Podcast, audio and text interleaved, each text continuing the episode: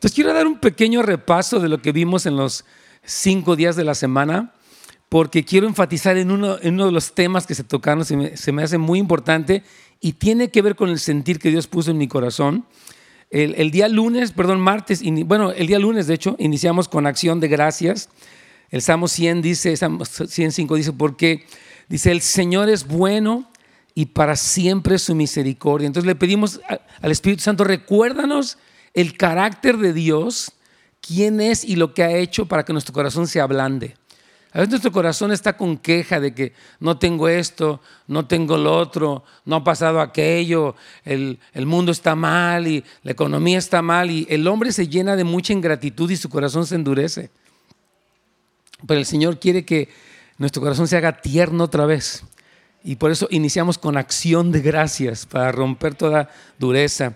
Después el segundo día fue hablar acerca del gozo de la salvación. Hermanos, qué día glorioso el día que fuimos salvos. ¿no? ¿Cuántos vivieron esto? Sharon y yo comentábamos cómo es que cuando tuvimos ese día de salvación, vimos el mundo diferente, los colores se veían diferente, la gente se veía diferente, había paz en nuestras vidas, gozo en nuestras vidas y hasta la gente lo notaba. Me decían, ¿qué te pasó? Y decía, pues tuve un encuentro con Cristo y el Señor me salvó y dejé drogas y dejé tanta cosa que yo andaba de joven ahí perdido. Pero, amén. Pero lo que pasa es que muchas veces ese gozo se va perdiendo. Empiezan a pasar cosas, desilusiones, distracciones, tentaciones. Y nuestra meta es que podamos remover eso para retomar ese gozo de la salvación. Volver a ese lugar donde estás enamorado, apasionado, dispuesto, gozoso. Amén. Tercer día hablamos acerca de disfrutar la presencia del Señor. Yo estaba comentando en la radio, porque estoy tratando de ver los temas del devocional en el programa de radio, que por cierto es probable que lo cambiemos a las 3 de la tarde, luego les cuento, vamos a estar en vivo otra vez, tomando preguntas y respuestas para que puedan llamar. Ahí les vamos a estar platicando cuando comenzamos. Pero este, estaba yo comentando este tema y yo decía que, mire, la experiencia, escúcheme bien, normal de un cristiano es experimentar diariamente la presencia de Dios, deleitarse en Él y ser refrescados. Tú puedes diariamente, tal vez tuviste un mal día anterior, te duele el cuerpo, tienes problemas, pero te encuentras con el Señor y eso refresca tu vida. Eso debe ser lo normal. Entonces estamos estudiando este día cómo no solamente disfrutamos a Dios aquí el domingo en la iglesia, sino también fuera de la iglesia. Usted puede leer su devocional, habla de este tema. El día cuarto hablamos de subir la montaña. Vimos cómo Moisés tenía un hambre de Dios tremenda. Dice la palabra que él, uh, primero tuvieron como una experiencia con Dios que fue temible el Señor descendió sobre el monte Sinaí, hubo eh, eh, truenos y relámpagos y ruidos y voces y el pueblo se espantó. Y después en el capítulo 33, Moisés sube a la montaña y dice, Señor, muéstrame tu gloria. Decíamos que subir a la montaña, cuando, cuando tienes esa hambre de Dios, subes la montaña. O sea, eh, remueves todo estorbo para encontrarte con el Señor. Entonces, eso es lo que hablamos en el, en el cuarto día. Y en el quinto día, y es lo que voy a, enfatizar este día, hablamos de Agar. Agar es un personaje, una mujer, una esclava, eh, que vivió una experiencia muy tremenda que fue la injusticia y la ofensa. Y yo creo, hermanos, que las ofensas están bloqueando al pueblo del Señor para que reciban la plenitud de lo que Dios tiene. Entonces vamos a ir estudiando precisamente el caso de Agar, vaya conmigo al número 2 romano, ahí en, la página 1, el caso de Agar y el peligro de vivir ofendidos. La historia de Agar nos habla de una realidad de la vida. Vamos a recibir ofensas e injusticias. O sea, si usted vive en el planeta Tierra, dicen que hay dos cosas seguras, yo digo tres. Una son los impuestos, dos es la muerte y tres son las ofensas. O sea, a todo mundo nos va a pasar ¿verdad? Que alguien te ofende, alguien dijo algo, alguien hizo algo, alguien tal vez te traicionó, etc. Es, es lo más normal. Pero el problema no es que tengamos ofensas, sino cómo reaccionamos ante las ofensas. Si nos quedamos dolidos, si nos quedamos ofendidos, eso es algo peligroso Porque Satanás, escuche bien, está mandando al mundo mucha ofensa y mucha acusación para sabotear todo. Familias, iglesias, ministerios, gobiernos, de todo. ¿Sí se ha dado cuenta? Más o menos. O sea, hay un, hay un mundo que está ofendido, que está ofendiendo y que está difamando. ¿Sí lo ha visto, verdad?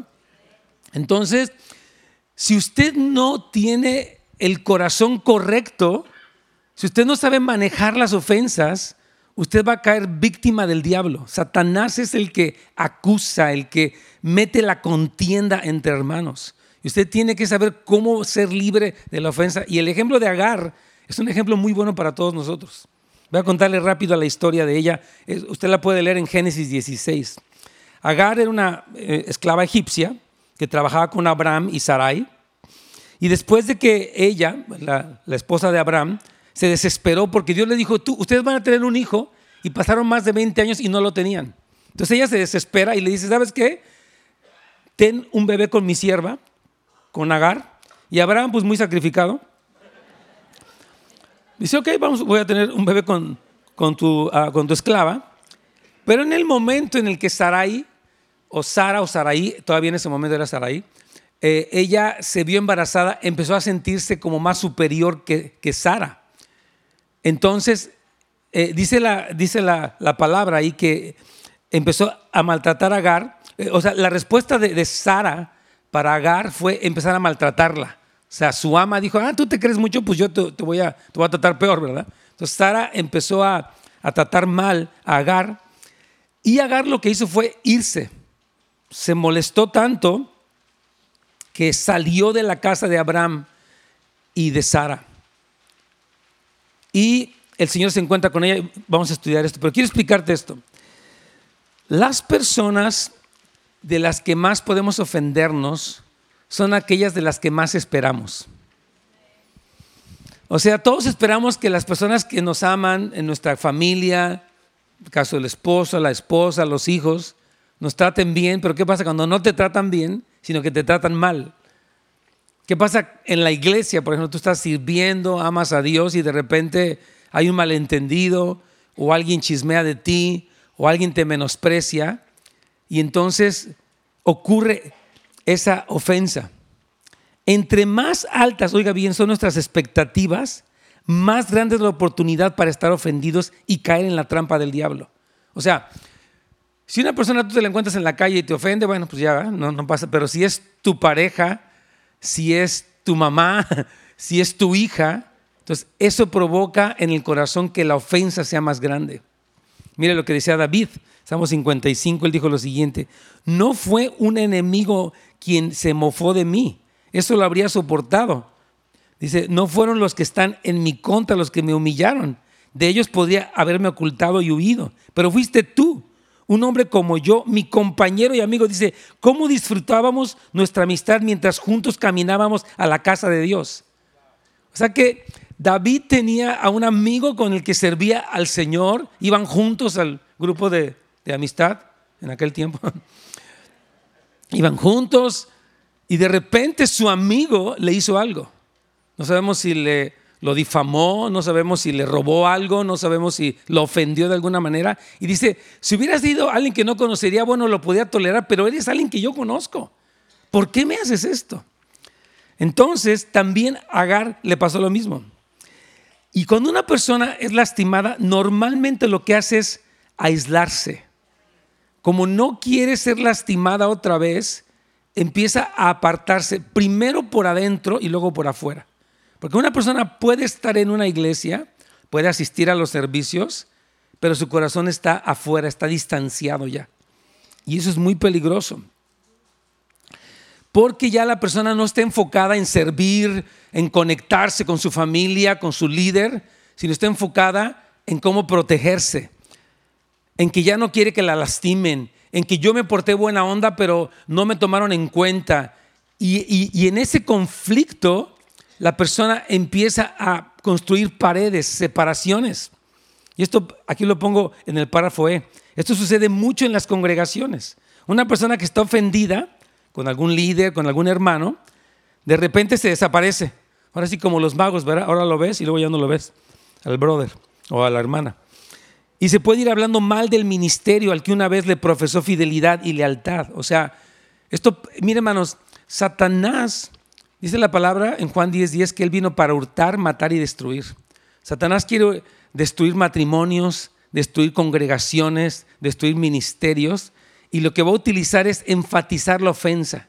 Mira lo que te hicieron, por qué a ti no te toman en cuenta, por qué a ella sí y a ti no, por qué es que a él le dan preferencia, por qué es que tienen consentidos o por qué. Todas estas cosas Satanás alimenta. Empieza a echarle leña a ese fuego de por qué te hacen eso, si tú has sido bien buena onda, si tú has sido bien fiel. Entonces, a Satanás es el que refuerza las ofensas y la persona muerde el anzuelo. Sí, ¿por qué me hacen esto? ¿Por qué mi, esposa, mi, amigo, mi, mi hermano me hizo tal cosa? Y cuando una persona, hermanos, empieza a entrar en este proceso, Satanás puede engañarla e incluso destruirla. Mucho cuidado. Yo, mira, yo voy a decirle algo. Toda la Biblia está llena de personas que recibieron ofensas. Los que supieron responder bien triunfaron y los que fueron víctimas de la ofensa y se amargaron, perdieron todo. Vea desde el Génesis, ahora que está leyendo su Biblia, hasta el Apocalipsis, toda persona que se ofendió perdió su destino en Dios. Entonces, la manera en la que tú respondes ante las ofensas va a determinar tu futuro. Entonces, tienes que saber cómo es que tú puedes ser, puedes manejar correctamente cuando alguien te ofende. Mire, hermano, nosotros aquí, yo recuerdo cuando teníamos los, testimonios de los, de los retiros, y todavía los tenemos, pero antes llegaban en la tarde, ¿se acuerdan que veníamos de los retiros? Y todas las personas decían, yo odio a mi, por ejemplo, los jóvenes, odio a mis padres, odio odiaba a mi esposo. O sea, muchas personas que venían para nuestros retiros estaban marcadas por el odio, porque vivieron situaciones familiares de traiciones y de lo que fuera, y ese enojo los hizo volverse, o sea, esa ofensa los hizo volverse enojones, adictos, eh, con deseos de odio, de suicidio, en drogas, porque esa, esa ofensa empezó a destruirles, a carcomer sus vidas. Entonces tenemos que saber cómo reaccionar, hermanos. Amén. Porque si tú empiezas a aislarte de tu familia, de tu iglesia y de Dios mismo, estás en peligro. ¿Me oíste bien? Vamos para el párrafo F. El aislamiento rara vez se inicia por fuera, siempre empieza por dentro. Tú puedes ser miembro de una gran congregación y asistir regularmente, pero el aislamiento ya ocurrió en el corazón. Hay personas que llegan y no se conectan. Tienen en su mente, yo ya cumplí. Ahora sí que Diosito, tú y yo estamos bien. Porque ya fui el domingo y... Pero no es que vengas, es si estás conectado es si estás recibiendo discipulado, es si estás abriendo tu corazón. Amén. Muy importante, hermanos. Todas estas ofensas que se han permitido pueden en última instancia conducirnos, alejarnos de los demás e incluso de Dios mismo. Una cosa que vamos a ver en, en Agar es que ya cuando, cuando huye termina en un desierto. La persona que empieza a aislarse termina en un desierto emocional y espiritual. Se siente seca, vacía, viene a la iglesia, no siente nada, se está durmiendo.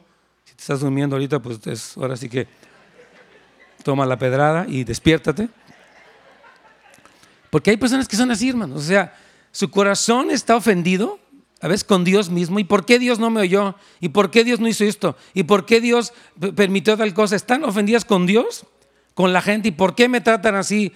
Y entonces su corazón endurecido no puede recibir, dice, mira, si estamos hablando de que Dios quiere mandar tiempos de refrigerio, el que está ofendido o amargado no puede recibir ni el refrigerio ni la bendición y está en un desierto espiritual.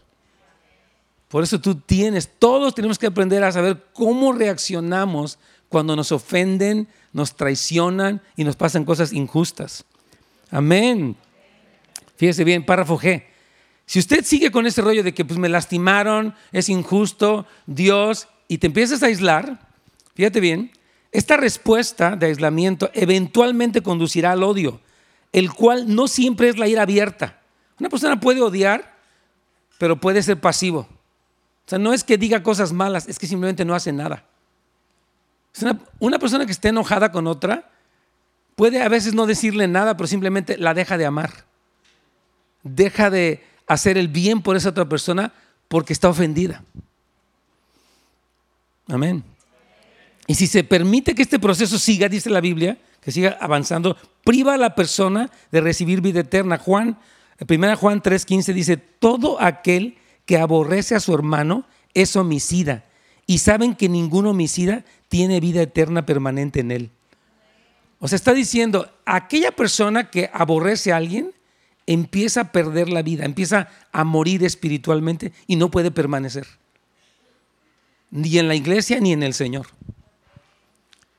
Mucho cuidado, por eso yo, yo sentía que una urgencia para nosotros en este inicio de año es decir, ok Señor, quiero tu bendición, quiero tu avivamiento, quiero renuevo, quiero milagros, pero si no remueves la ofensa, entonces no puedes recibir esto que Dios tiene para ti.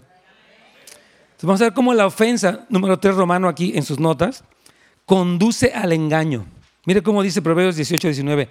Es más fácil derribar un muro que calmar al amigo ofendido. O sea, la persona que está ofendida, a mí ni me digas, y no que son cristianos, y no que es mi hermano, y no que es mi mamá. Mi hermanos, he escuchado en este año que pasó, con tiendas familiares donde dice, tú ya no tienes hijo, o ya no tienes hermano, o ya no tienes... Están tan enojados porque se ofendieron que empiezan a cortar relaciones con sus padres, con sus esposas. Pero hermanos, cantidad.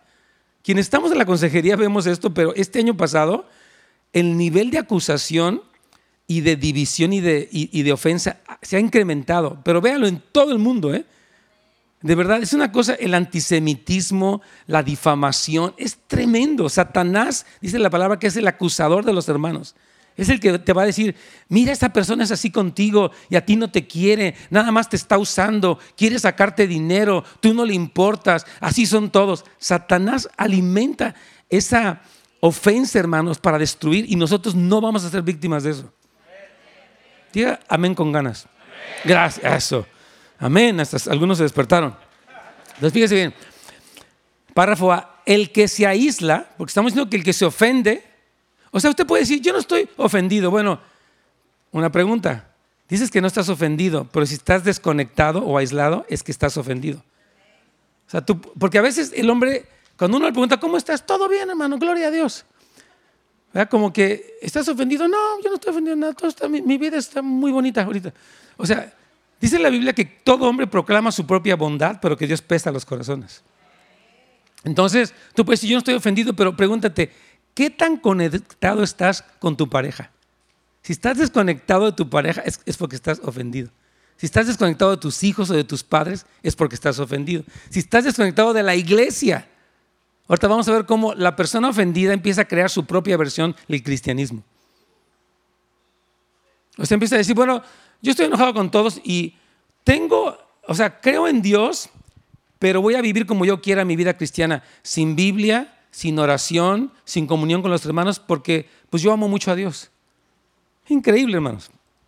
Entonces, repito, el que se aísla coloca barreras con los demás, las cuales son votos internos que las personas hacen para no permitir que los demás se les acerquen porque no quieren ser heridos o traicionados nuevamente. Entonces hay, cristianos que son cristianos, pero no están conectados. están físicamente en un lugar, pero su corazón no está en ese lugar. Y por eso no reciben lo que Dios tiene. Yo les comentaba que esta semana tuve una pregunta en la radio que, me sorprendió, donde una persona me decía que él este, tenía en la iglesia, eh, es más, aquí lo tengo, dice, ah, se lo voy a leer directamente aquí de las notas. Dice que, ah, ya lo borramos, pero él me decía, yo, yo tengo, yo, he sido cristiano por cinco años, leo mi Biblia y oro, pero yo no me congrego. Me dice, ¿usted cree que yo aún pueda recibir de Dios? Mm, muy interesante tu pregunta, ¿verdad? O sea, eres un cristiano sin iglesia, sin autoridad, y tú crees que estás bien. Y yo le decía, mira, pues de que Dios puede escucharte porque Él tiene misericordia, lo tiene. Yo te voy a decir algo, Dios utiliza mucho de lo que tú vas a recibir de Dios es a través de otros cristianos igual de quebrantados que tú. ¿Me estás oyendo? Dios nos sana a través de personas que están quebrantadas, porque todos estamos de alguna manera quebrantados, y va a utilizar a otros seres imperfectos, así como tú y yo somos imperfectos, para sanar. Entonces, si tú te aíslas porque ves peros en el liderazgo o peros en las personas, dejas de recibir. Entonces, este hermano que tiene cinco años en iglesia no ha recibido ni la formación, ni la bendición, ni el discipulado, ni el crecimiento que él debiera recibir porque está ofendido. ¿Por qué no se reúne? Dice la Biblia, en esto conocimos que hemos nacido de nuevo, en que amamos a los hermanos. El que no ama no conoce a Dios porque Dios es amor. Amados, dice, dice Juan, amémonos unos a otros, porque el amor es de Dios y todo aquel que ama conoce a Dios y es nacido de Dios. Amén. Entonces,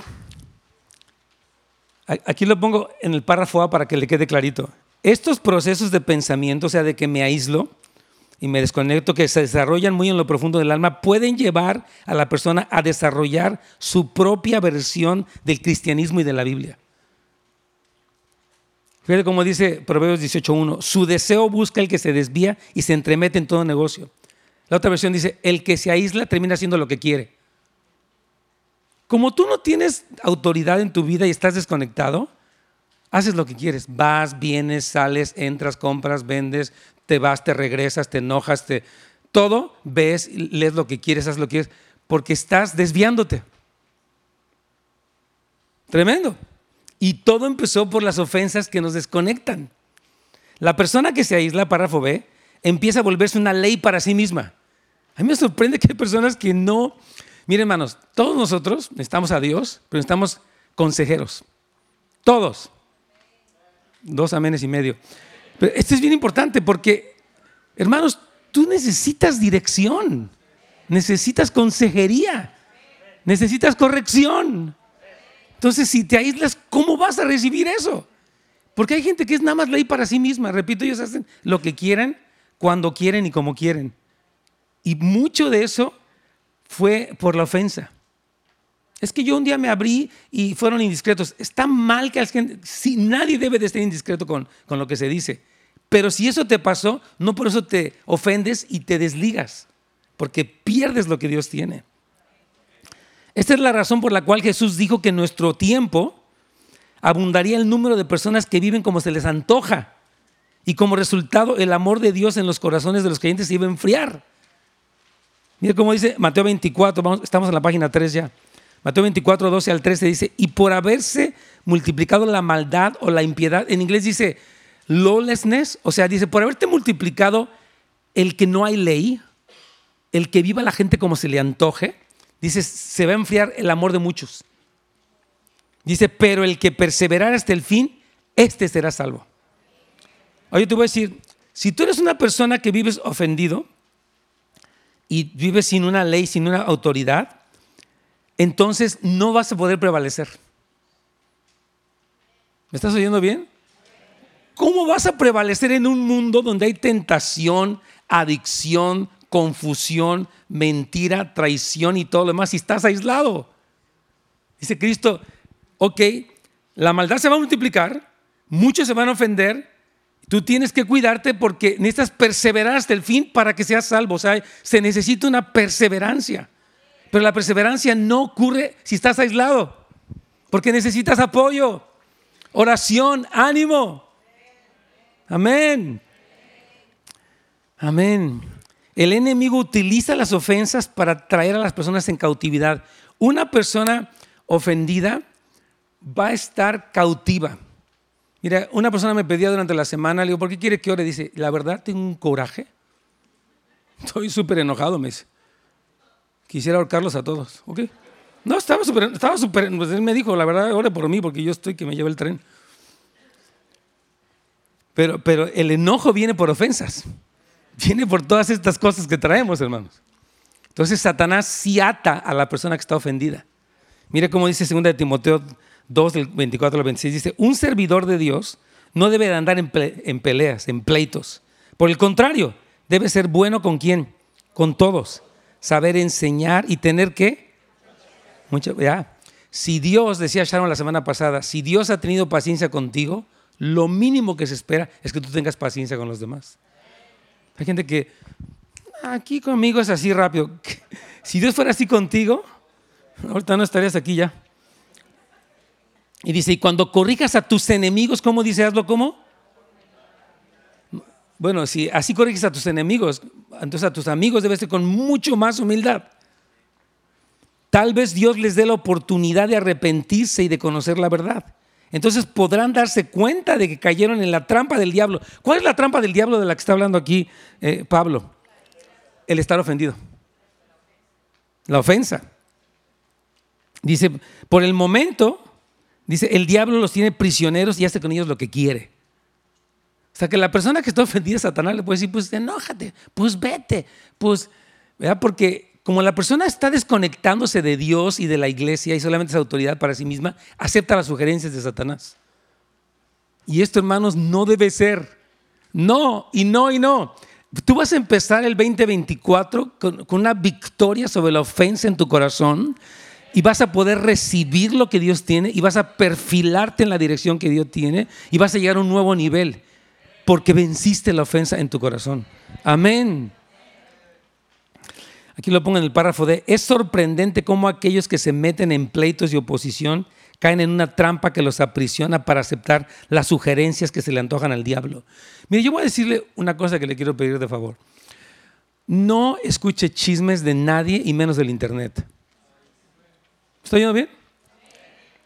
que salió de no sé qué un líder, y va la gente y mira no sé qué, y le empieza a dar clics, como ahora uno puede dar clics, se ponen las letitas azules o del color que sea, y aquí ves más y ves el otro. No te dejes llevar por ninguna murmuración, enfócate en el Señor, en su palabra, en la comunión, en la oración, en la intimidad con Dios. Hermanos, porque el mundo y Satanás va a inventarle, como dice, le va a poner mangas al chaleco. De veras, Satanás, él, va, a inventar cosas y el que está ofendido las va a creer. Yo siempre he dicho esto, escuche bien, que las personas que están ofendidas o amargadas son presas o están sujetas a ser engañadas por los falsos profetas. Un falso profeta va a decir, Dios no existe, la Biblia es mentira, las iglesias son puro sacadero de dinero y en nomás hay puros hipócritas. Y el ofendido dice, amén. El ofendido dice, así es. Yo fui a una iglesia y me trataron mal, luego fui con tal persona y me trató mal, y luego nada más veo que, que, tienen dinero. O sea, el ofendido, es presa de Satanás. Es un terreno fértil para las mentiras del diablo. Están muy calladitos, qué bueno. Estas personas, fíjese bien, aquí pongo al final del párrafo D, no están apercibidas de su cautividad y no se dan cuenta de que sus corazones, de que de sus corazones sale amargura Piensa cómo eres tú. Si tú vas a una reunión y está todo así bien bonito y de repente sales, sí, pero es que, ¿por qué el, el decano me, me, puso ahí, man? Pues me cayó bien gordo. que O sea, wow. Pues sí, pero hermano cantó mucho esa canción y como que ya, que le, que le pare. O sea, si te observas, como que tu, tu, tu, reacción de todo fue como ver el punto malo. Sí, pero hermano, ¿por qué se viste así? Que no se ve de vestido. O sea, el amargado tiene su. Lo que él saca de cualquier cosa es algo negativo. Y lo peor que no solamente es él, sino que lo comunica a la gente que le rodea.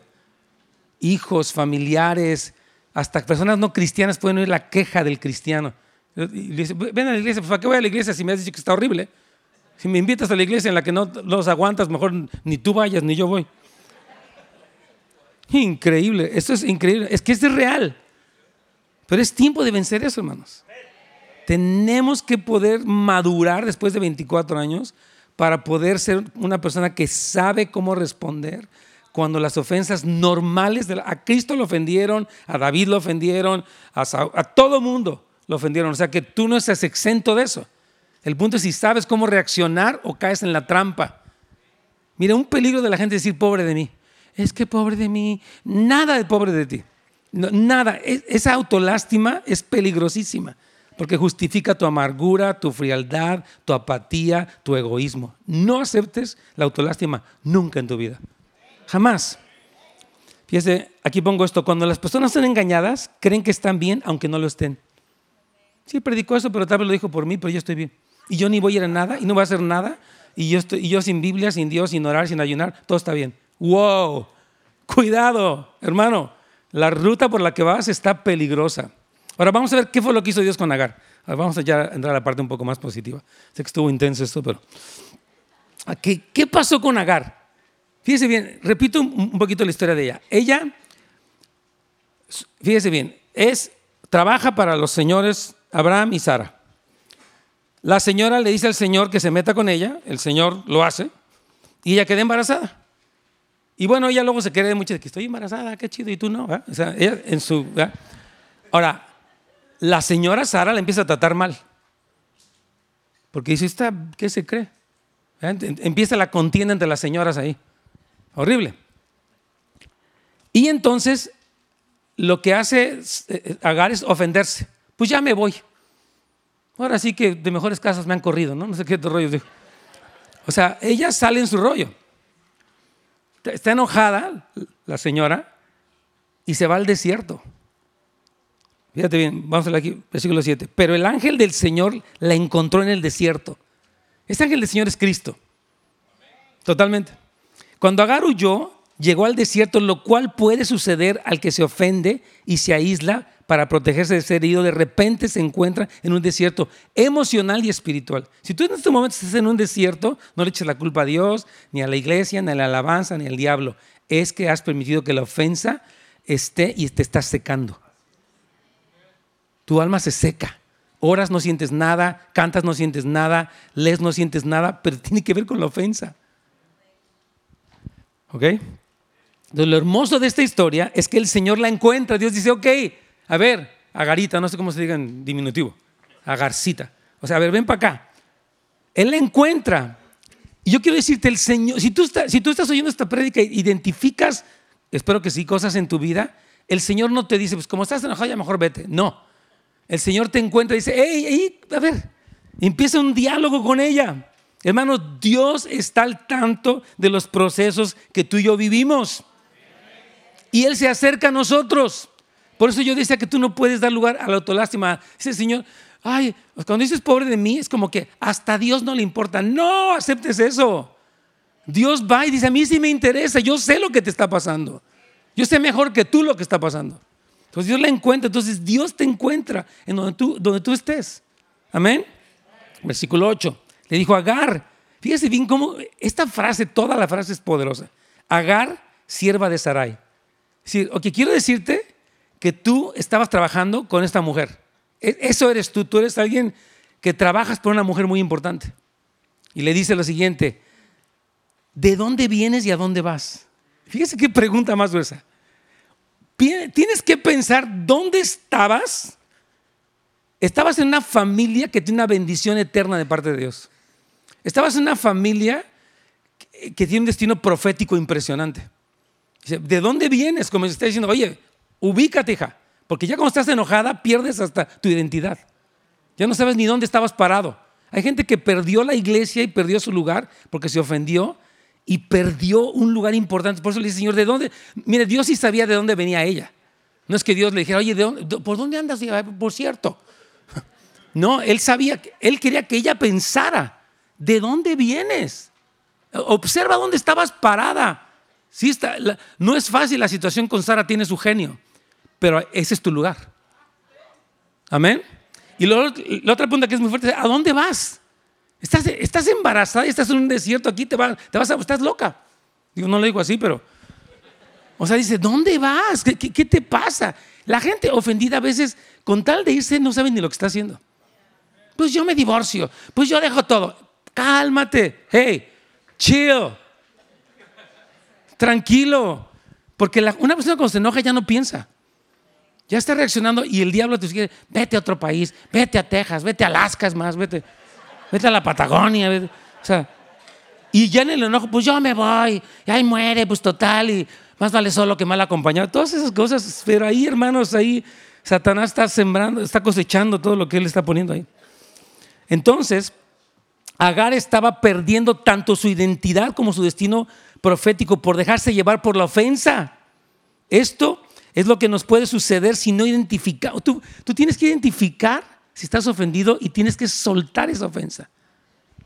Gracias por los amenes. A través del perdón genuino.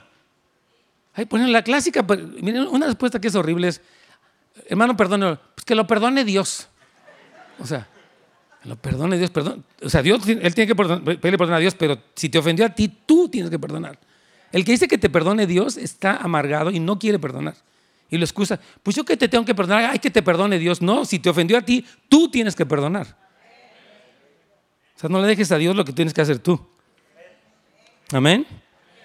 Entonces, toda ofensa, hermanos, debe de salir de tu corazón. Ahora, fíjese lo que le sigue diciendo el Señor a ella. Le dice, el ángel del Señor le dijo, vuélvete a tu señora y sométete a su autoridad. Esto, esto es en contra de la Tú eres discriminada, eres egipcia y eres morena. No, hay igualdad, ni inclusividad, ni diversidad en la... Este mundo promueve, olvídese, aquí en este mundo, aquí le, hasta le hubieran sacado un programa especial a ella, el, el reality de ella. Pero aquí le dijo el ángel, vete y sométete a ella. Pero el Señor tiene mal genio. No te preguntes si tiene mal genio. Ese lugar es el mejor lugar en el que tú puedes estar. El lugar en la casa de Abraham y Sara era el mejor lugar para Agar. Pero cuando tú te enojas, ya no aceptas la autoridad. Ya cuestionas la autoridad. ¿Y por qué me tiene que decir él a mí? Cada poco él está, a mí también Dios me habla. Satanás empieza a murmurar esa rebelión. Cuidado, hermanos. Dijo, vuélvete y sométete a ella. Y le dijo también, fíjate, y entonces el Señor le confirma, multiplicaré tanto tus descendientes que no podrán ser contados a causa de su gran número. Le dijo además el ángel, he aquí que has concebido y darás a luz un hijo. Ahí le hizo el Gender Reveal Party. Porque en ese tiempo no sabían, no tenían ultrasonido para saber. Dice, vas a tener, es varoncito el que tienes, le dijo. Él, dice, te voy a decir, este niño que tienes, que ahorita estás en tu berrinche, es un hombre que va a ser multiplicado muchísimo. Por eso tienes que regresar a la casa de Abraham y de Sara. ¡Wow! Aunque la situación en la que vivía Agar no era perfecta, como la iglesia no es perfecta, ni tu familia es perfecta, ni tú eres perfecto, di amén. Ella tenía que quedarse ahí. El destino profético de ella y de su hijo estaba ligado a estar bajo la autoridad de Abraham y de Sara. Aunque no podemos sacar un principio absoluto de este pasaje, sí podemos ver un principio bíblico acerca de la autoridad. Miren lo que dice Romanos 13, 1 y 2. Dice, todos deben someterse a las personas que ejercen la autoridad, porque no hay autoridad que no venga de Dios. Y las que existen fueron puestas por Él. ¿Por quién? Ok. A quien dice, así que quien se opone a la autoridad va en contra de lo que Dios ha ordenado. Entonces, ella en su ofensa, aislamiento y desconexión iba a perder algo muy importante. Y el Señor la ubicó. Párrafo, el Señor le afirmó a Agar quién era. Una mujer bajo autoridad. Dijo, tú eres la esclava de Sara. Ese, eres tú. Pero no me gusta y yo soy de la liberación y no, no. Quédese ahí. Es que fue lo que le dijo. Y le dijo quién iba a ser su hijo. Es más, el Señor le puso de una. Fíjese qué increíble. oigan esto. El Señor está derribando todos los argumentos de, las ofensas en Agar, está, tratando con ella con mucho amor. Esto es pura misericordia. Es puro amor, pura paciencia para una muchacha que estaba ofendida y enojada. Y le dice, Basta, tu hijo se va a llamar Ismael, que quiere decir, el Señor ha escuchado tu aflicción. Esto es muy increíble. Hermanos, Dios conoce tu aflicción. ¿Me estás oyendo bien? Tú puedes estar pasado por el peor problema, la peor circunstancia, no te sientas abandonado ni con autolástima, repito, porque Dios ve lo que te está pasando y Dios es nuestro defensor.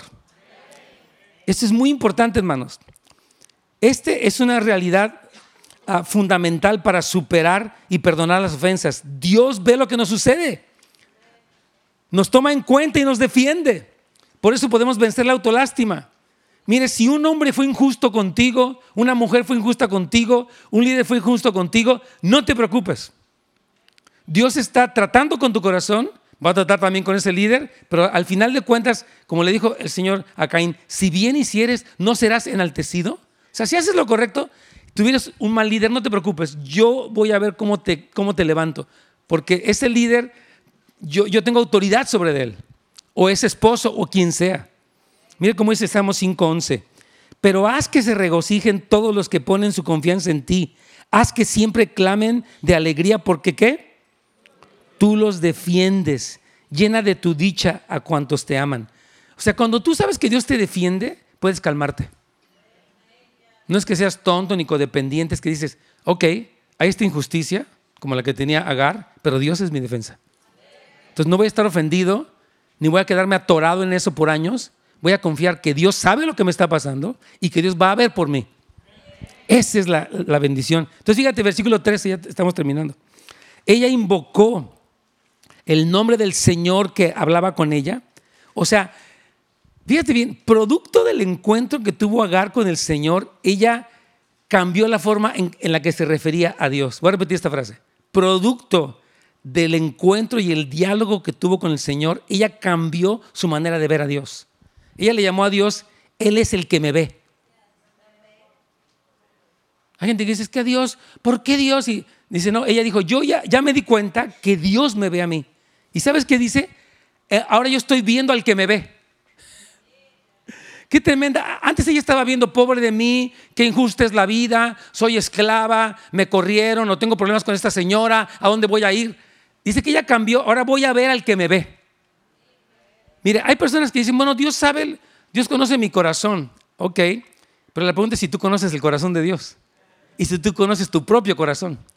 Porque el cambio de perspectiva de Agar fue que ella empezó a ver más que el drama en el que estaba viviendo, al Dios que la veía. Y yo te quiero animar que veas al Dios que te ve. Ve al Dios que te ve. Y sal de las ofensas.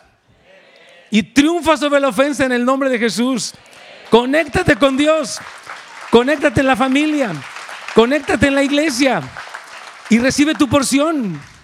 Hermanos, Dios quiere refrescarte, visitarte, sanarte, pero necesitas quitar el estorbo. Y ese estorbo es la ofensa que tú permitiste. No pienses que el mundo es injusto, la vida es injusto, el país es injusto, Dios es injusto, mi líder es injusto. Párale, párale. Amén. Porque Dios te ve y Dios te defiende. Y Dios va a honrar a los que le honran. Pase lo que pase, vivas donde vivas. Amén. Vamos a ponernos de pie, vamos a orar, por favor.